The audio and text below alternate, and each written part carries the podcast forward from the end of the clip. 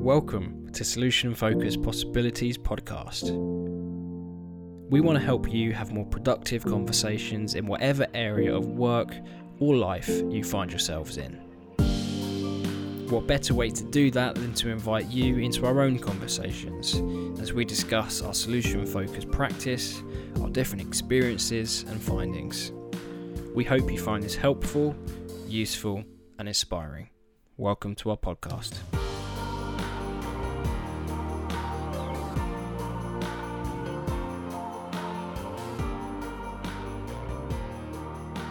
Well, welcome everybody. Thank you very much for joining us. Um, this is a this is a first actually for for SF Possibilities. We have our first guest on our podcast, so we are very very lucky and privileged to have Rosa Wright joining us. Um, she is a highly what is it, Rosa? A highly specialist speech and language therapist. Is that right? Yeah, that's right. Yeah, I usually just go by speech and language therapist, but thank you for yeah, thank you for giving me my full status.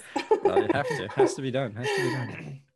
So, I don't know. For those who don't know, and I, I suppose speech and language therapy is probably like many other fields where there's a wide variety of things you can do with that. So, what is what does that mean for you? What do you, what is it you're doing? Yeah, um, yeah. I think we're one of the less well-known health professions. Um, so we're NHS generally. There are independent therapists as well, but most of us at least start off working in the NHS, and we're one of the allied health professions. So we kind of sit in the same bracket as physiotherapists, occupational therapists, um, podiatrists, that sort of um, field. Um, so when we train, we um, train with children and adults. Um, we have to be qualified in both. And then usually what happens is once you go into your first post, you kind of decide whether you're going to work with adults or children. And then as you um, sort of progress over the years, then you usually fall into a more specific specialism. Um, so you might be sort of developing a specialism and then become highly specialist once you've um, sort of you know had a sufficient amount of time really to develop your skills in that area. So as speech and language therapists, we work in lots of different settings. So um, adult speech and language therapists particularly might work in hospital settings. So they'll often be working with um, people who have had strokes or um, maybe people who've had a traumatic brain injury. Um, we, uh, the adult therapists also work with people who have progressive neurological disorders, so things like Huntington's and motor neurons disease, where you can expect a deterioration in communication skills over time. Um, as paediatric speech and language therapists, we work in a whole range of settings as well. So um, community settings mostly. So that might be um, children's centres, schools, preschools, um, community clinics. There's more therapists kind of moving into different niche areas. So we do have some speech and language therapists working in places like prisons now. Um, right. But essentially, we work with anybody who has a difficulty with communication or with eating, drinking, and swallowing difficulties. So that's kind of the particular wow. part of the job that people often don't know about is the kind of more on the swallowing, um, eating, and drinking side of things. Um, but as part of our role, uh, we would work with people with a huge range of conditions. So that might be things like stammering, speech sound difficulties, developmental language disorder, autism, hearing impairment. Um, learning disabilities, selective mutism. So, so, it covers a really, really broad range. Yeah, yeah, yeah. Oh wow, yeah, it's massive. Yeah. So, okay. And Hence so, the need for the specialism. So because yeah. obviously, you know, when you're working in community clinic, so say for example, if you're a paediatric therapist, I was working in community clinic for a long time. Um, so I've been a speech and language therapist for 12 years now. Um, and quite a bit of that time was working in community clinic. And in that sort of setting, you will literally see pretty much anybody that comes through the door. And that really mm. gives you a chance to build your general clinical skills.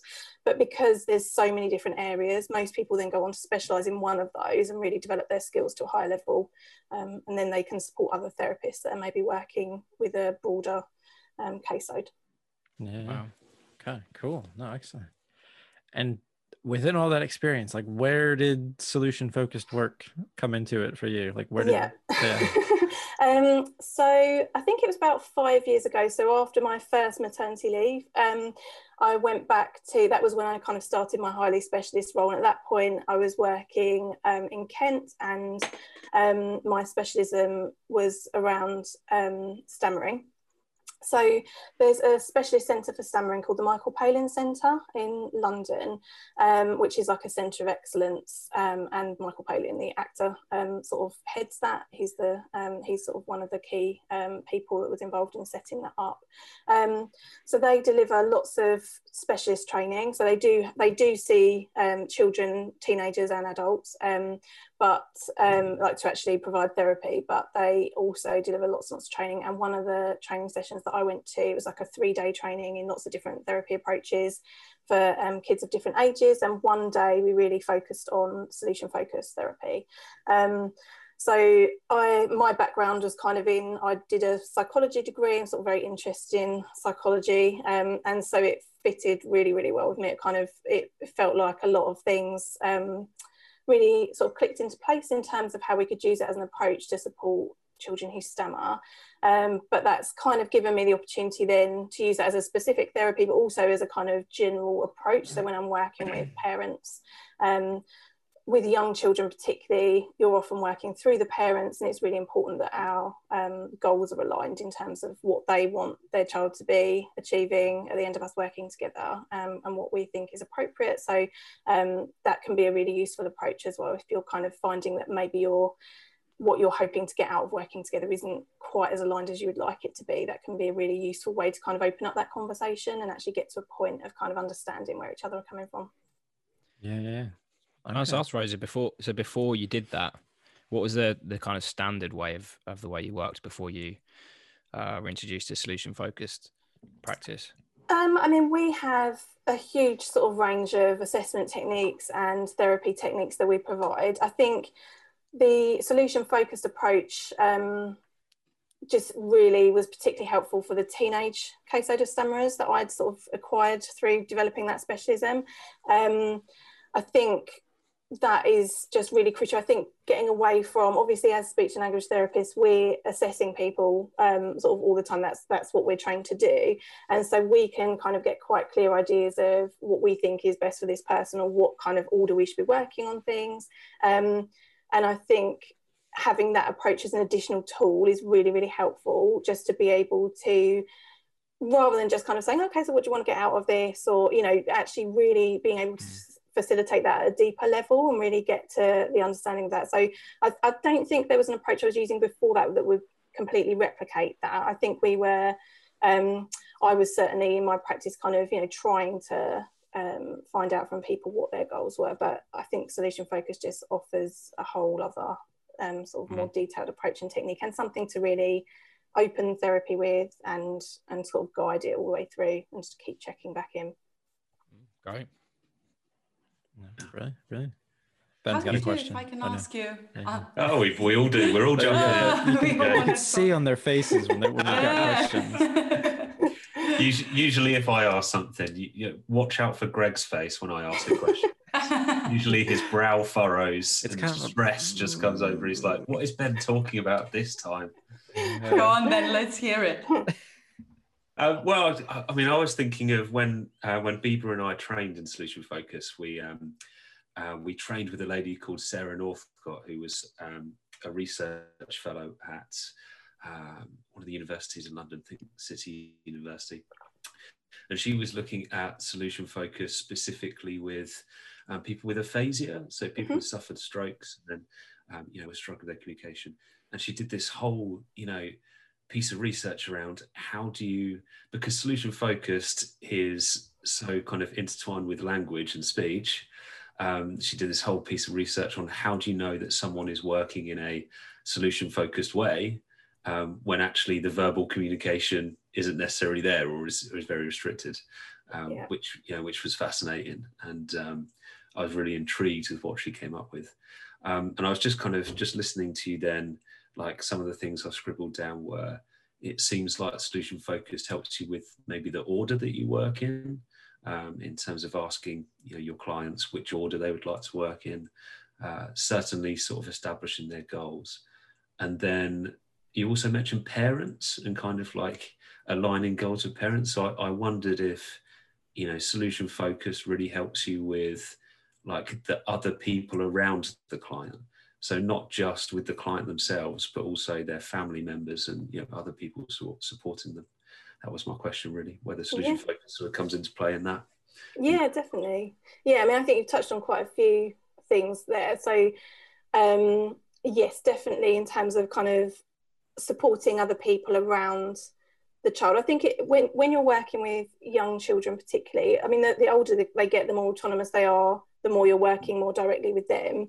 With the younger children, particularly, we've often got this kind of person at the centre of it, but then we've got all these other people around them that actually yeah. we are probably primarily working with. So we'll assess the child, um, but particularly with young children, um, we are essentially trying to support and um, enable the people that are with the child all the time to actually be able to work with them. So a lot of our work is indirect and more kind of consultative. Um, so that can be quite tricky because you might have several different sets of ideas of what people want to get out of it. Yeah. so, and and you know so you might have like the teacher's view or the preschool's view and then the parents view. And i think it can just be a useful approach. Um, just to kind of not necessarily i wouldn't necessarily use like the full approach and be kind of doing the scaling and and sort of you know necessarily going through it in in that way. But i think just as a framework really to work within mm-hmm. to just think right, okay where where is everybody wanting to to get this um, child to? So what what are the goals? And also really trying as soon as possible to put the child get their voice in there as well and really getting their input too even with even with these sort of little mm. ones. Um, and sometimes we're having to do that more through like reading their behavior rather than actually kind of them being able to verbally um, sort of explain that to us. I think definitely and also just as a general approach to life to be honest. I mean we're working um, in my last job i was um, line manager for um, a few members of staff. And again it can just be i wouldn't be sitting down necessarily doing it as a specific approach, but just having that kind of framework again in mind for um, how to support them, you know, in their work and with what they're wanting to get out of their role, and you know how we can kind of help that to happen. I think it's mm. just useful to put, always be putting yourself in that position rather than be thinking that because you've got this specialist knowledge and skills in your area that you necessarily know what is best for them and what's right for them. Just really mm. keep putting them back to the centre of it, and I think that's a really useful approach to that. Um, but going back to what you said earlier, you know, it's, it's been really interesting to me working with the different cases. So my current job, I'm working with um, young offenders in a um, youth offending service, uh, sort of small youth offending service within Essex, and it's completely different. Trying to use solution focus therapy with those children I've found with my stammering teenagers, particularly, often they were very articulate and their language skills were, were really good. You know, that wasn't the issue for them. It was just um, sort of being able to speak fluently. And often they were um, actually sort of, it is not unusual for a personality type to be quite perfectionist and kind of high achieving and really kind of pushing themselves. And so disfluency can be really distressing if you're somebody that has got a lot to say and it's not kind of coming out the way you want. So with those children, it was quite easy to kind of launch into it using the sorts of language um, that you would be sort of modeling in the training, for example, sort of when I was using yeah. a training package and just kind of thinking about it as a more standard approach. Whereas going to the youth offending service, working with those kids, um, you know, there's huge levels of difficulty with language there. And the way that we're asking those questions um, can be really challenging. So having to adapt the language um, and i think keeping in mind what you were kind of um, saying in the uh, in the training package that you know if you if you're not kind of getting the answers that you need then you're not you're not kind of using the right language yet. And yeah. i think that's quite a task actually for the as the therapist just keeping trying to find ways to do that. And also thinking more broadly about you know using a trauma informed approach. So for a lot of these kids school has not been a happy experience for them. You know they've really struggled. A lot of them have been excluded from school um, have maybe ended up in specialist provisions where they may be excluded from there as well or kind of on very reduced timetables. So it, i think it's quite a sore spot for a lot of kids. It can be quite triggering to feel like they're being asked questions and they don't know the answer. Um, so I think that's been something that's been really important um, with this caseload is to build that relationship to really create a safe environment first and build that trust and be constantly saying you know these are strange questions like you know, people yeah. people yeah. often don't think about this stuff in these sorts of ways you know i like had a boy i was working with the other week and you know i'd asked him something in one way and it was kind of a struggle for him to get an answer and so I asked him in a different way and he was just like oh, I'm just being really dumb right now and I was like no no you're not you know you're not yeah. being dumb it's not you it's it's this process is strange and unusual and actually yeah. for anybody that's um it, it's sort of a completely different way than you'd be usually asked questions and things so really trying to create that safe environment where they don't feel like they're just getting it all wrong and they can't do it yeah absolutely. I mean, I think it's perfectly natural for people to kind of say, you know, I don't know to these questions because they are strange, they're unusual, like you say. Um, yeah, and it's when you say about adapting the language to fit, you know, fit the person you're talking with. That's that's a journey we've been going on. You know, in our training, we've tried to sort of move away from just teaching questions and more sort of teaching intentions mm-hmm. and encouraging people to find like a language that sort of best fits their their conversations. Um, yeah, so I guess with like your clients in the youth offending you know service, um, what are the sorts of ways that you've kind of had to adapt the language, or is there kind of any examples you could think of in terms of adapting it? I mean, so just to give you a bit of an overview, so um, I mean, there's been a lot of research done over quite a number of years that has consistently shown that language levels for young offenders and people in prison is really low. Um, so I think um, the statistic is something like a third of young offenders have language levels below that of an 11 year old, which considering, you know, a lot of the kids we're working with are like 17. So that's not to say that their intelligence is at that level. Their intelligence is likely to be at the level that um, it should be. But in terms of the language skills, there's this huge deficit. And it can be really tricky because a lot of them um, are very good at masking their difficulties because obviously they have to survive and kind of get through. And so, you know, you've often had quite significant behavioural issues um, for some of the kids. So there might be, you know, like I said, sort of leading to school exclusions and, and, other things for them, and eventually kind of, you know, come into contact with the police and then um, entering the youth justice system. So I think, you know, what the, the approach that I take is to never make assumptions. So you might be faced with somebody that is essentially an adult's body that you know is pretty streetwise, that maybe knows quite a lot more about some stuff than I do, you know, but that actually when you're kind of asking them things, you're kind of picking up on okay, like I asked that question and the answer I got wasn't really what I would have expected to get back, or I'm asking something and the response is coming out and it's jumping here and there and it's really hard to kind of um, to follow the narrative. Um, so i think you know in terms of the approaches that we use it's really trying to keep the language as simple as possible setting up like a communication friendly environment. So that would be um, sort of just opening up by saying there might be things that we talk about today. There might be words that I use you're not sure what they mean. So if there's anything you're not sure about, just let me know. Because I think just by setting that out, you're kind of saying,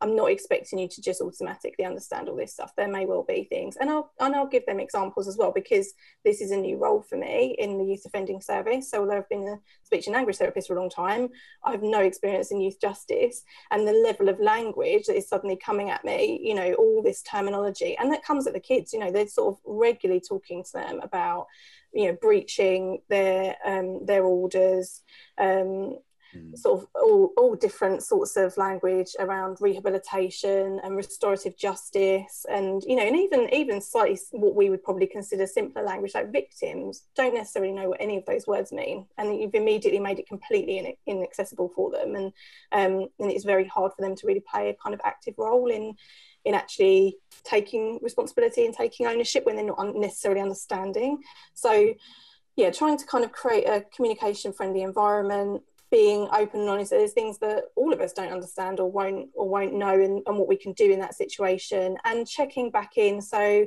one of the issues is if you're very used to not understanding when people are talking to you um, you'll just be kind of nodding along. And if you if someone says did you understand yeah you know because that's yeah. the that's the easiest thing too it's it's actually quite hard and makes you quite vulnerable to say no i don't understand. Mm. and actually some kids are so used to not understanding they don't even know when they're not understanding. So that makes it really difficult as well. Um so maybe kind of saying like you know i've just sort of explained something to you. Would you be able to explain that back to me in your own words just to make sure that we're both on the same page about what we're talking about? So again not, not making it feel like they're kind of being tested but just encouraging them to tell you what they think they've heard so that you can then um, sort of you know fix any issues that are coming up that way um, quite quickly. Yeah that's great. I, I love it when you say like keeping the language simple as well. Um, i think that's you know that's something we always strive for is you know why make this more complicated than it needs to be? Um, yeah and i think that is a solution focused position when you know if a conversation isn't clicking to take this position of ah, that's because we need to adapt our language as the professional rather than oh they the client aren't engaging or you know they're not they're not getting it. I think that's a solution focused um, yeah position to take. Wow i've got so many questions rolling around my head but um, I'll, I'll, I'll, ask one more if i can and then i'll, I'll let the other guys jump in because i'm conscious to take up all the time. Yeah you gotta let Bieber have a turn Gosh. yeah i will. Um, i guess i guess my last question is you, you mentioned kind of assumptions um, and I know going back to what I remember from uh, Sarah Northcott stuff, you know, some of her guidelines around how do you know someone's working in a solution focused way um, were about the kind of like the mindset that the professional had um, and the way they were thinking about the people they were working with, as opposed to actually what they were doing and what they were saying. Um, so I guess my question is, has you know solution focused for you kind of influenced the way that you're actually thinking about the clients you're working with and the kind of mindset when you go in to meet with someone?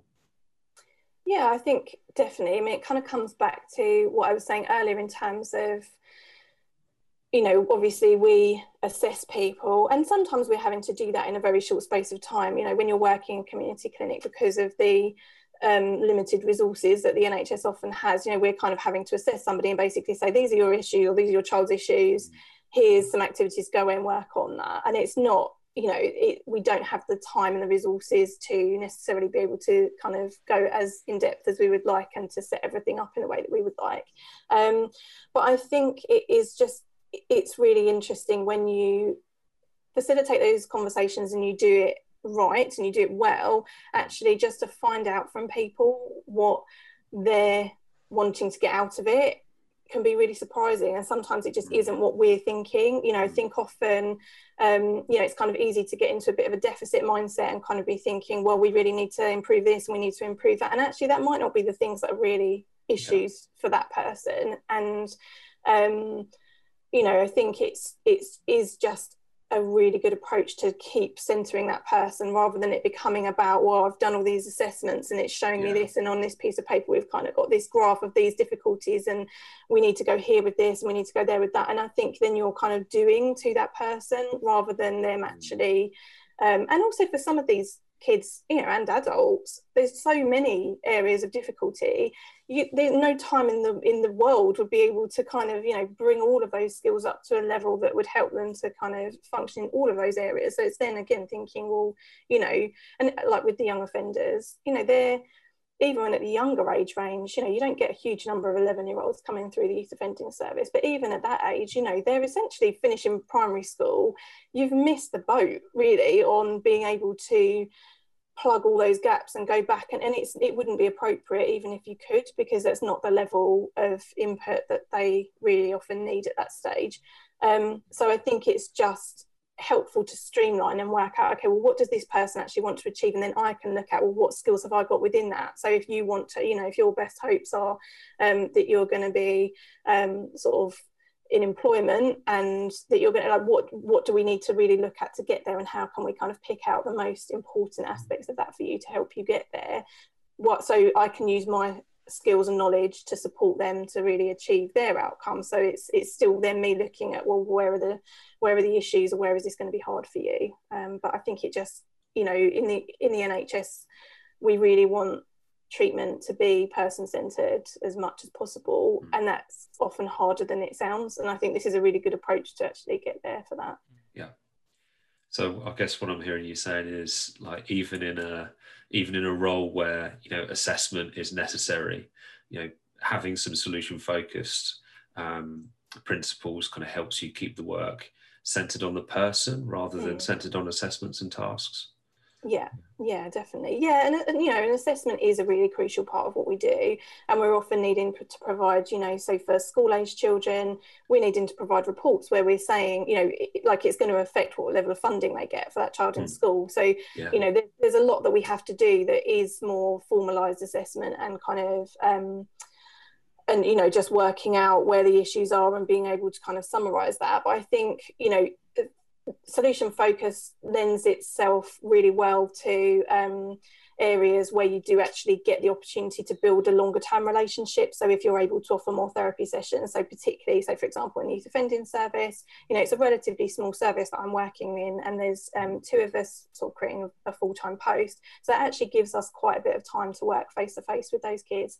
Um, so this sort of approach is ideal because it we have the time to build those relationships and then to actually kind of use that to its full benefit. But I think, you know, even for colleagues who maybe don't have that luxury of time, I think it's still really worth it because if you've got that approach in mind, you might not be sitting down using the whole approach, but if you're just kind of you've got that structure in mind, you can then be thinking about that and maybe just asking some questions. You know, sometimes been really helpful just to de-escalate difficult parents with um, phone calls with parents, mm. where it's kind of you know they, they're just really stressed and anxious about their child and where things are going for them and actually just using that approach can be helpful um, just yeah. to make sure that we're on the same page yeah we, we actually just um, recently recorded some training for solution focus for teachers mm. and part of that training was um, how do you use some of these questions and thoughts to de-escalate phone calls with parents yeah. who are phoning to complain about the amount of homework or that sort of stuff um, so yeah, that's and you know that's really I think loads of people will be encouraged hearing you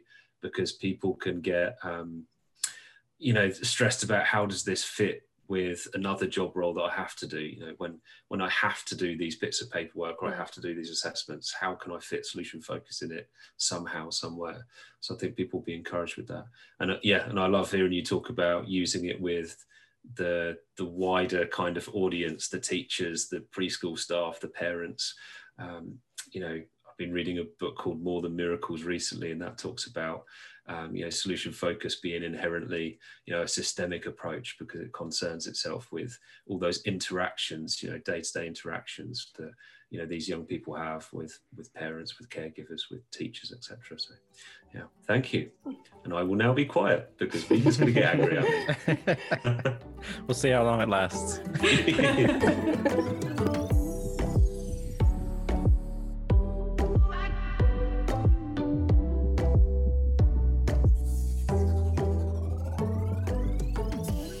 wanted to pause the podcast briefly just to tell you a little bit about our online training. We have lots of different resources for you online, some free and some more comprehensive to give you a really good understanding of the solution focused approach. If you want to find out more or sign up to our newsletter, go to www.sfpossibilities.org. So, Rosa, kind of thinking back on your journey since you first um, heard about solution focused approach and after your one day training, um, what sort of mm, gave you hope or maybe confidence that that could be something that you could do and kind of looking back on how you tailored the approach to your line of work so that you can have conversations with the people that you're working with. What have you found specifically useful? What have you maybe um, what are you maybe doing less? So to sort of um, walk us through your journey how you made this approach work for you and with you.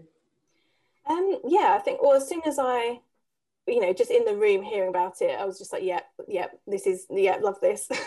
um, so I, I, think I was really motivated just to try it. Um, and it just sort of fitted really nicely because I had this um, new caseload. Um, so I'd done a lot of work with children who stammer in the past, but the teenage aspect was new for me. And again, you know, with teenagers who stammer, with very young children who are stammering, um, it's not unusual for it to just resolve itself. Um, and there are approaches that we can use and therapy approaches that we've got that actually um, can, you know, can resolve stammering for children who are very young. The older you get and the, the longer it persists, you know, it essentially is probably not going to go away for you. And so then it becomes a process of kind of um, of learning to live with it and manage it and kind of how you're going to incorporate that really essentially into your into your life rather than trying to get rid of it um, so I think again, this was just sort of a really helpful approach um, to helping some of the teenagers that I was working with really work out, well, you know, where do you want to get to? And I think for them, the kind of the good enough aspect is really, really important because their goal might be to, to stop stammering. Um, but then, you know, I think building in that kind of buffer of, okay, well, you know, where would be good enough for you um, is really helpful and a really important sort of discussion point for them to really help them to get comfortable with the idea that this is probably isn't going to go away, but, you know, looking at how we can sort of manage that.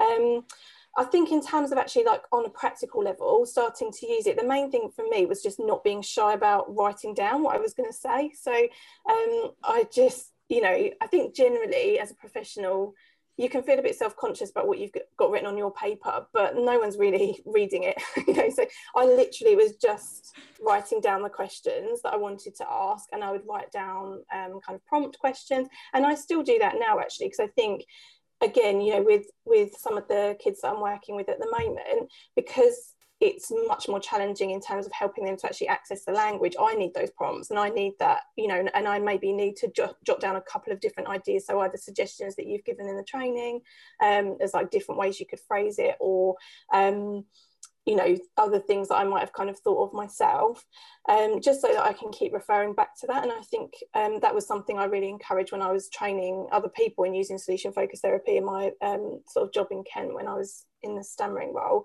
um, was just write it down and refer back to it and don't be afraid to you know, like sometimes I've kind of started asking questions and then I've thought, oh, great, yeah, I've got what I needed, move on to the next bit, and then think, no, hang on, actually, that that isn't. And so just not being afraid to go backwards and just kind of say, okay, so just thinking back to what you said a moment ago about whatever um, can we just go back to that for a minute and think about that a little bit more? So um, i think it's kind of not expecting to be perfect at it first of all and i think that can be hard when you've seen people like in your training like in the training that i received when you see people doing it so well it's like oh yeah it looks really easy. You know and then obviously you're having to adapt to what's coming back to you and that's the hard bit really is kind of you know you can memorize these questions but it's like okay well everything that each person says is going to be different and some people might have latched on to what you're getting at really quickly and the language might have sort of facilitated that and then other people might be really needing more support and guidance. So kind of that kind of to and fro. Um, so with the stammering case that I had, I really used it as a as a specific like that was my therapy for quite a few of those kids. So what I would maybe do alongside that is some other therapy techniques. So um, looking at their stammer in more detail and kind of you know using some other therapeutic approaches, but essentially solution focus was the therapy approach that I was using. Whereas at other times I've used, you know, maybe a little element of it, or it might be something that we've discussed just kind of a little bit more around goal setting, but then not necessarily something that we've come back to and, and looked at in loads of detail. Um, so it's varied quite a bit really in terms of how I've used it. And, and I'd say now going back to sort of a different caseload, so in between working with the um, with the sort of stammering case, I then had a job in early years, which was completely different. Um, that was working with children 0 to 4. So, you know, obviously I wasn't using that approach with the children, but that's where I was kind of maybe using it more with parents. Um, and now in my youth offending role, I'm back to being able to use it as a specific um, therapy approach. And it's something that I really want to try and build in um, more generally to their their processes where they're trying to um, center things around the child, but it's not really working at the moment because the language levels are up here. Well, yeah, seriously, you can't see my hands, but up here, up, up, towards the ceiling, and the, you know the language levels are much much lower. Um, so yeah, it's it's kind of something that I think I want to introduce into other aspects and not necessarily just my direct working with those kids but actually thinking about how other people are using those same panel meetings and things how they can use this as an approach to actually you know really try to find out from the the kids what they think will help them um, and what they need and where they want to get to Wow, if I may ask you, like, suppose a miracle happened and you kind of found a way to embed those principles and ways of working into the whole setting, what might you be kind of noticing would be different that would kind of tell you? I think what I would notice is just the the children would be much more empowered to um, actually kind of contribute their ideas. At the moment, the idea is that um, you know there's meetings where the children are asked questions um, that are supposed to kind of help them to contribute what they think are factors in their offending things. But the way the questions are asked are incredibly complex. So it might be what sorts of um, what sorts of factors in your life do you think might be contributing to your offending? You know, it's just so broad, so open.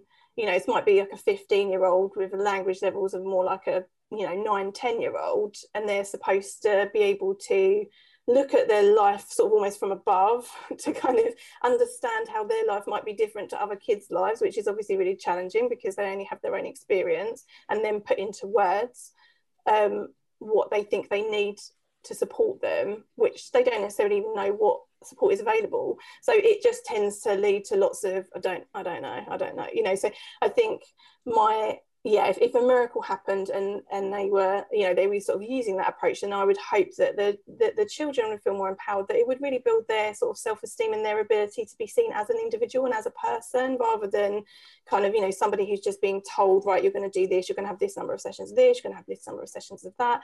And it's not a criticism of the people that are doing that work, you know, it's really challenging work and they're absolutely doing their best within that.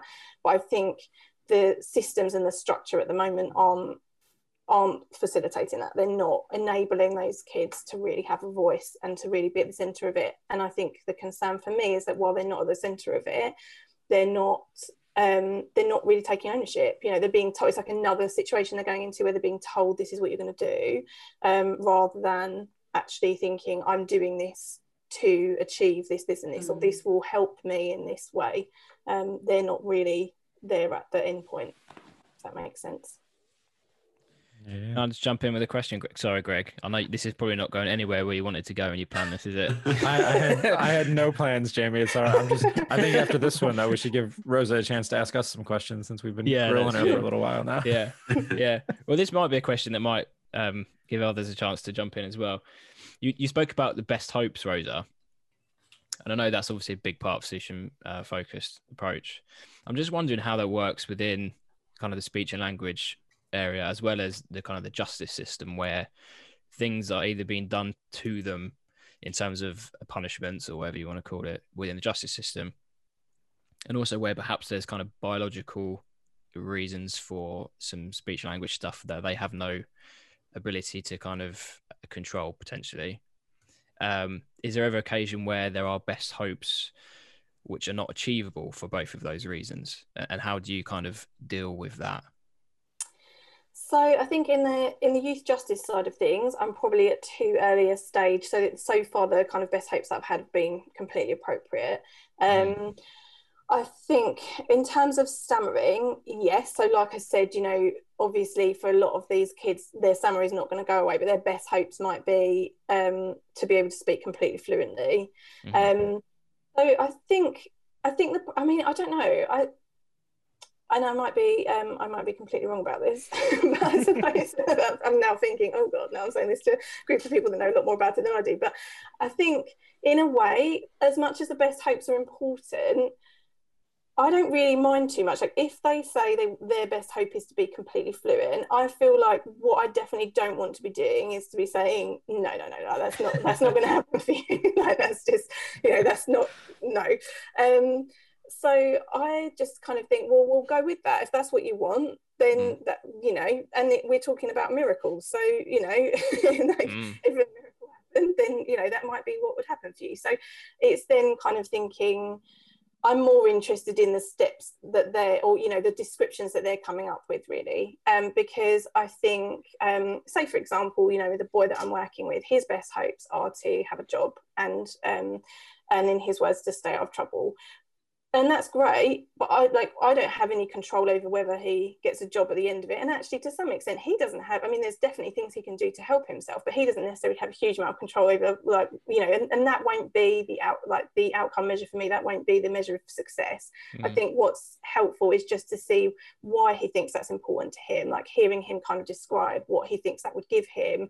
Um actually a lot of the things that he wants to get from a job he would be able to get from other ways of behaving in his life. So, you know, like one of the things I want to explore with him is just his um, his position sort of within his home. So, you know, he's living in a family, he's got much younger siblings, his mum works, his mum is a single mum, but what is he contributing in a way to that household? And I think actually some of the feelings of like pride and um, just having achieved something and kind of like what he talks about in terms of wanting to kind of almost almost like come home at the end of the day tired and feel like he's really earned his relaxation mm. time there's other ways that he could actually achieve that and i and i think like hearing him describing some of those things gives me the opportunity to explore that with him like you know maybe in paid employment in which case fantastic and obviously that needs to be an aspiration for him long term but you know if we you know obviously there's so much going on in the in the world at the moment economics lots of people being made redundant. You know now he's got a criminal record that he's not going to be probably top of the pile for getting a job. Um, but what can he do that still fits within his goals in the meantime? And how can he achieve some of those things? So i think um, yeah, I don't know if that's the right answer, but I kind of, I don't worry too much about the about the best hopes unless it's something that you know is just so far out there that I feel like to get to and I don't think I've ever really had that to be honest, where it's yeah. just so off the scale that you just think, well, the conversation that we're going to have around this just isn't going to be useful. I haven't mm-hmm. really had that. It's always been something within the realm of okay, like that sounds vaguely sensible. So, um, and I think even within, you know, I mean, obviously. I suppose if some, I mean, I'm, I'm working in the community, so these aren't kids that are in prison, but I suppose, you know, if like if you had that kind of situation where it's like you literally can't achieve your best hope because you've been you know like say it was an adult offender and they're mm. going to have like life in prison um, and their best hope is to be released from prison obviously like again i can't you know yeah. no one can magic that for them but i think that process of like well what would that mean and what can they kind of achieve within that within the environment that they've got i think is still yeah, um, is still helpful I think that's a very good answer, Rosa. yeah. Thank you. I Brilliant answer. Yeah. I love that because yeah, especially when you think about like because the answers people do give us sometimes you kind of think you could a lot of I mean depending I mean we've probably seen other professionals do it to them as well like no you can't do that you need to focus yeah. more on this and to have someone just say well if that's what you're after then let's talk about what that might look like for you mm-hmm. and and as you say even if that that exact hope doesn't happen there's a lot of other things that could happen that would kind of put them on on a good path for them so mm-hmm. yeah i think who are we to within reason who are we to judge what is or isn't achievable for someone yeah so yeah cool. I, I always remember. Oh, here I go again. Sorry, yeah, Greg. He, he, he's on it. He's on it. Yeah. Yeah, you, I've told this one before, so I'll keep it short. But I, when it comes to this topic, I always remember um, the client I was working with who said his hopes were to get his his job back, his house back, and his girlfriend back. And uh, at the time, he was sofa surfing in a, in a, bit of a pickle. And I sat there and thought, well, pff, that's probably a bit outside of my remit. Um, not sure I can help him do all those things. So I sort of moved the conversation on and we went down a different route. And then uh, lesson for me was that a few months down the line, he had his house back and his job back and his girlfriend back. And uh, it was a bit of a wake up call to me of just as you said there, Greg, who are we to judge? you know what someone's hopes are and, and what they can go on to achieve. Um, I'm going to throw a question at you, Greg. Put you on the spot for a minute. Go so, for it. So earlier, Rosa mentioned um, the good enough question yes. as, as a way of helping to kind of manage these these best hopes and move that conversation on. So I'm wondering, someone might be listening to this thinking, "Oh, that sounds really interesting, but what, is, that? How do I do it?" So yeah, there's a question for you. What is the the, the good enough question, and, and how would you do it? Well, this is this is my take on that. You guys might have a different opinion. Um, I think for me, I, I, I get it when I start using scaling questions. So I do the whole kind of zero to 10. 10 is you know life the way you've just described it. Everything's happening the way you've just described it. That's 10. Zero generally is the opposite. Where are you now? Um, often people will say probably anywhere from three to five on on average. And then it's it's kind of that bit of okay and, and where would be good enough on that scale for you? And then they give they give an answer probably like seven eight usually. Um, and then all of a sudden they're a lot closer to that i think than they than they thought they were. And so you've got a whole load of options then of do you explore well, I suppose you probably do both. You can explore the what's keeping you up at the number you're at now, and what would be some of the signs that you know around good enough, around that seven or eight. What would you be noticing then? So yeah, it just kind of shrinks the scale, I think, a bit, and kind of makes that outcome they want to get to that that little bit closer. I don't know if that's how everybody else does it, but that's usually where it comes into it. so to my work. Here's another question for you, Greg. When you um, when you ask where would be good enough, and then the person says something, uh, would you ask it like that, or would you go with where would be good enough for now, or would you put any other words into that? Mm, that's a good question. It will from now on. yeah, I'm gonna have to think about that every time I ask that now. Um, I don't know. I think I just say where would be good enough for you. Yeah, I don't know. Do you? Do you, I'm, I'm assuming then, Biba, you use that. You use where would be good enough for now. I I think I do both, and thinking about it, I don't know. So I might experiment with both and see if that makes a difference. Ben, how do you ask it? Get get another um, opinion. Oh, where would be? To be honest, I don't I don't use it that often, but um, I tend to go with what are your best hopes, and then what difference would that make? Um, which leads to usually something a bit softer. But um, I do like it as a question. People do usually say seven or eight on the scale. That's where I use it, and I probably phrase it. You know, where would be where would be good enough? I probably don't even put for you or for now. Just where would be good enough. Mm. Um, yeah. What Rosa? What sort of um, like you gave the example of the stammering, and like you know some people saying that their hopes were for you know that to be completely changed and completely gone. Um, what sort of answers like have you got in the past when you've asked people, you know, what would be good enough? So you've done the hopes, and then you said, and what would be good enough?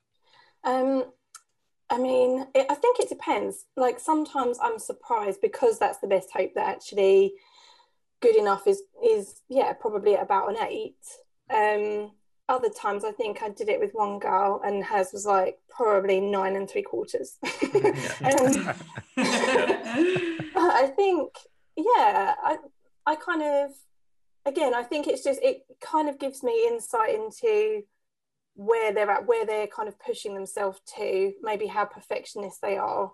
Um, and I think like you said, it's just a nice way to, as the as maybe as the therapy goes on, because I, I, would use that. I'm, actually, I'm interested to ask you, Ben, about how, the fact that you wouldn't always use that, um, use the scaling, but because um, I use that sometimes to kind of check back in as we go and sort of, you know, not like every week, like where are we now, where are we now, but you know, kind of trying to just gauge or sort of refer back to it and say, so, you know, you put yourself here, but you've noticed that there's been these small signs of change. And so, you know, if we're maybe going to be doing therapy for a while, kind of check back in at a midpoint. And also I use them as a, in a not, in a not sort of very um, exciting way, but kind of as outcome measures. So for when I've worked with kids, um, you know, being NHS, we always need to prove our worth and show that what we're doing is actually making a difference. So I kind of feel like that's something tangible. So can I ask you sort of, yeah, how, like, yeah, I'm interested in the fact that you don't use the scaling questions and kind of, um, do you need outcome measures as such? Like, you know, or are you using getting outcome measures in a different way? Yeah, I guess, um, so, so the good enough question is one that I don't use that frequently. Um, and I think the reason for that is I feel like if the, the difference question does the same or a similar job for me. So if I ask someone, what are your best hopes? And they give an answer that feels and sounds outside of the remit. So if they say, you know, I don't know, standard example if I want to win the lottery, okay, and then I just ask, what difference would that make if you won the lottery? Um, well, I'd be able to buy like a really nice house and a really nice car. Okay, if you had a really nice house and a really nice car, what difference would that make? Uh, well, I'd start to feel like good about my life and, and better about myself. Okay, so if as a result from our working together, you started to feel good about your life and better about yourself, would that be a good use of our time? Yes. And we sort of go from there.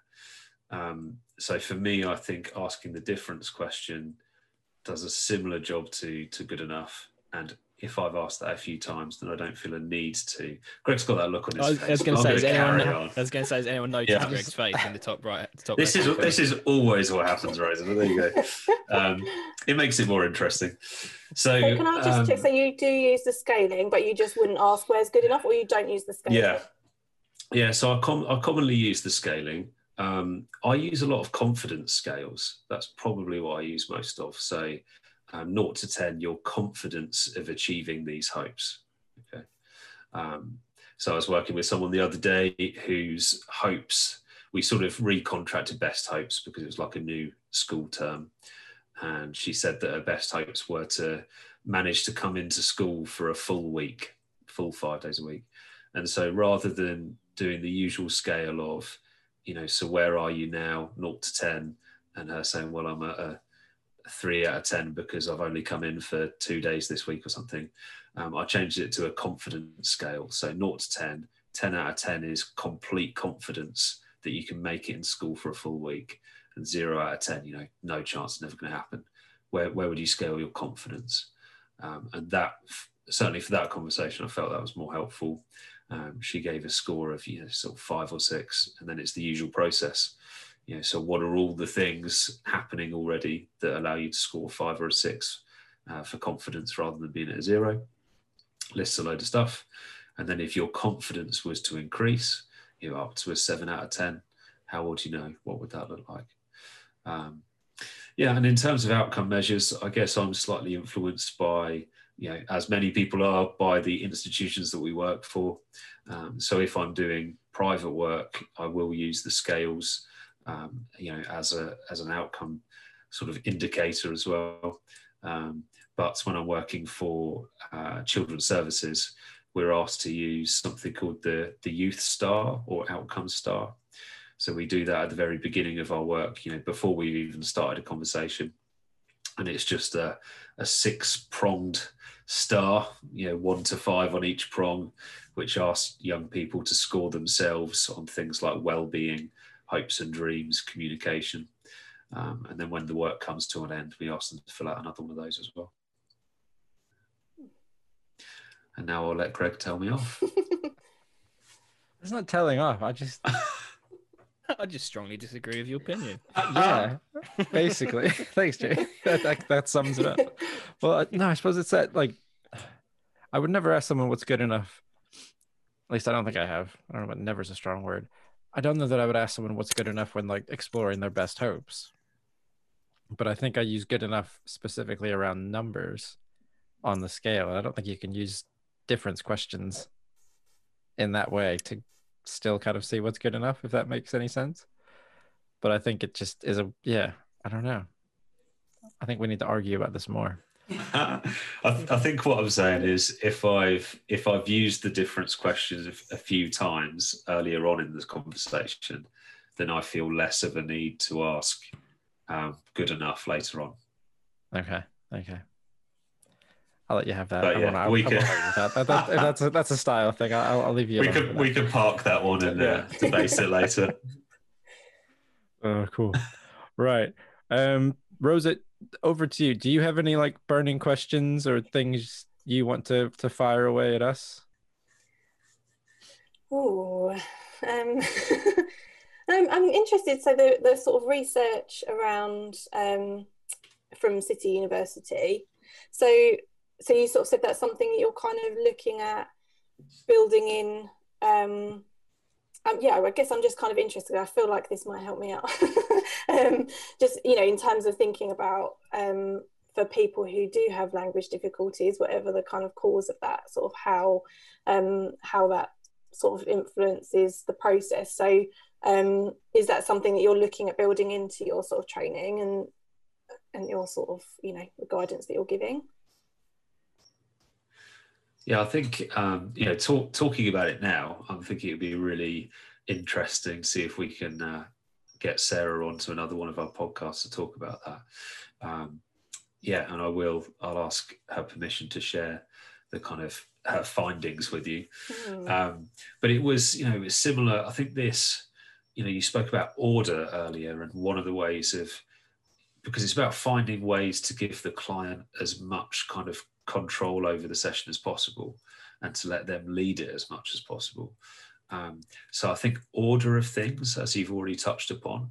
So it might be that, okay, we have to do X, Y, and Z, but I can give you control and choice over what order we do those in. Mm-hmm. Um, and also increasing, there was a lot of sort of increasing choice as much as possible. So, for example, I remember Sarah talking about if there was an activity that involved, you know, symbols in terms of, you know, people pointing to them to to make their their wishes clear.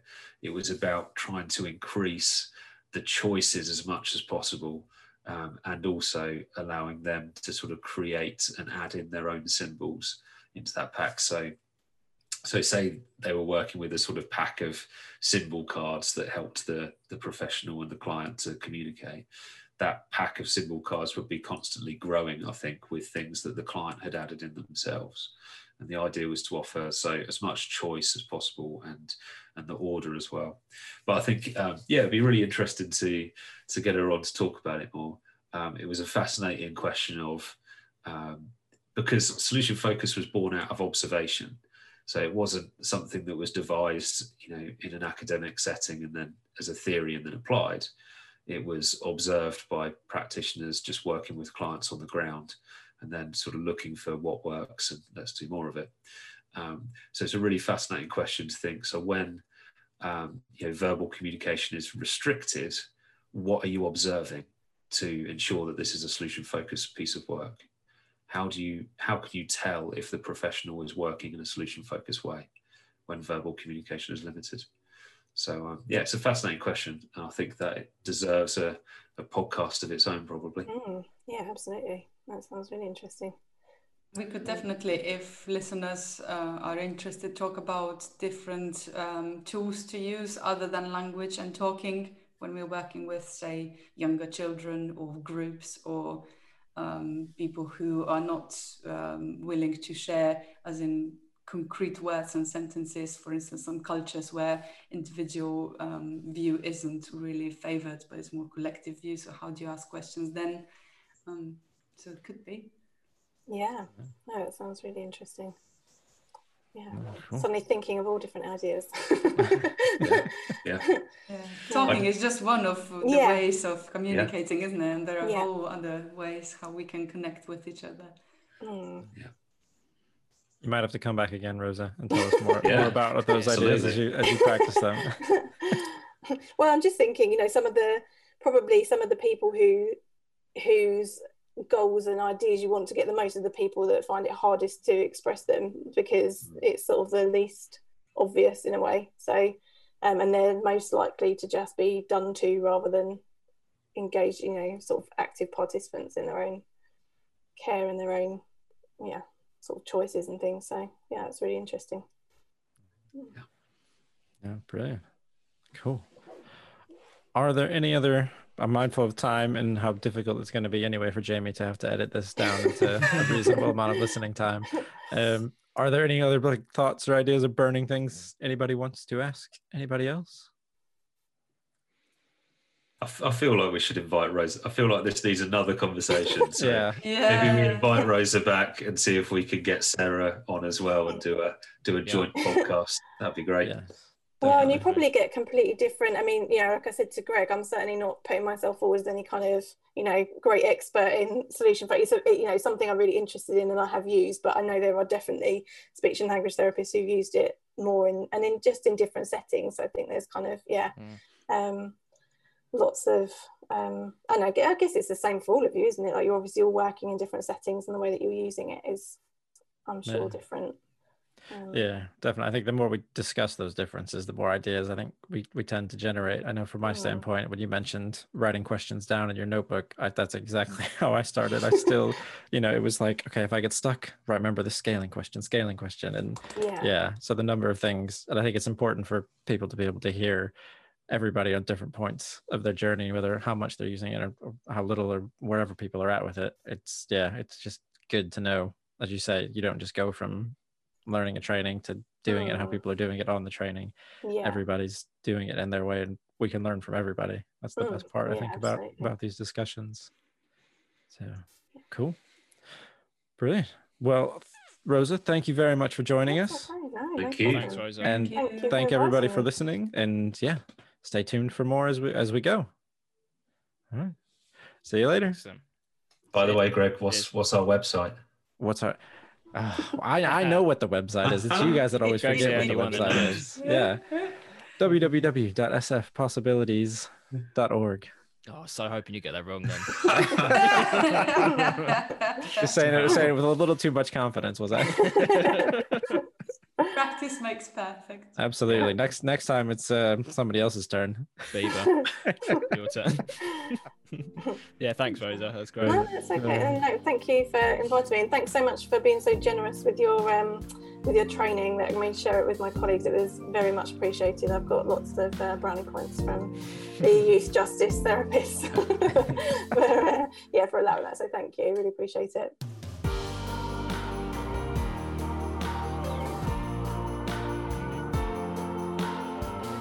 So, thank you once again for listening to our podcast. We would love it if you could subscribe or leave a review. It really helps with our visibility and getting our name out there a bit more. And remember, if you want to know more about us, some of the training that we offer, or some of the upcoming events, then check us out at solutionfocuspossibilities.org.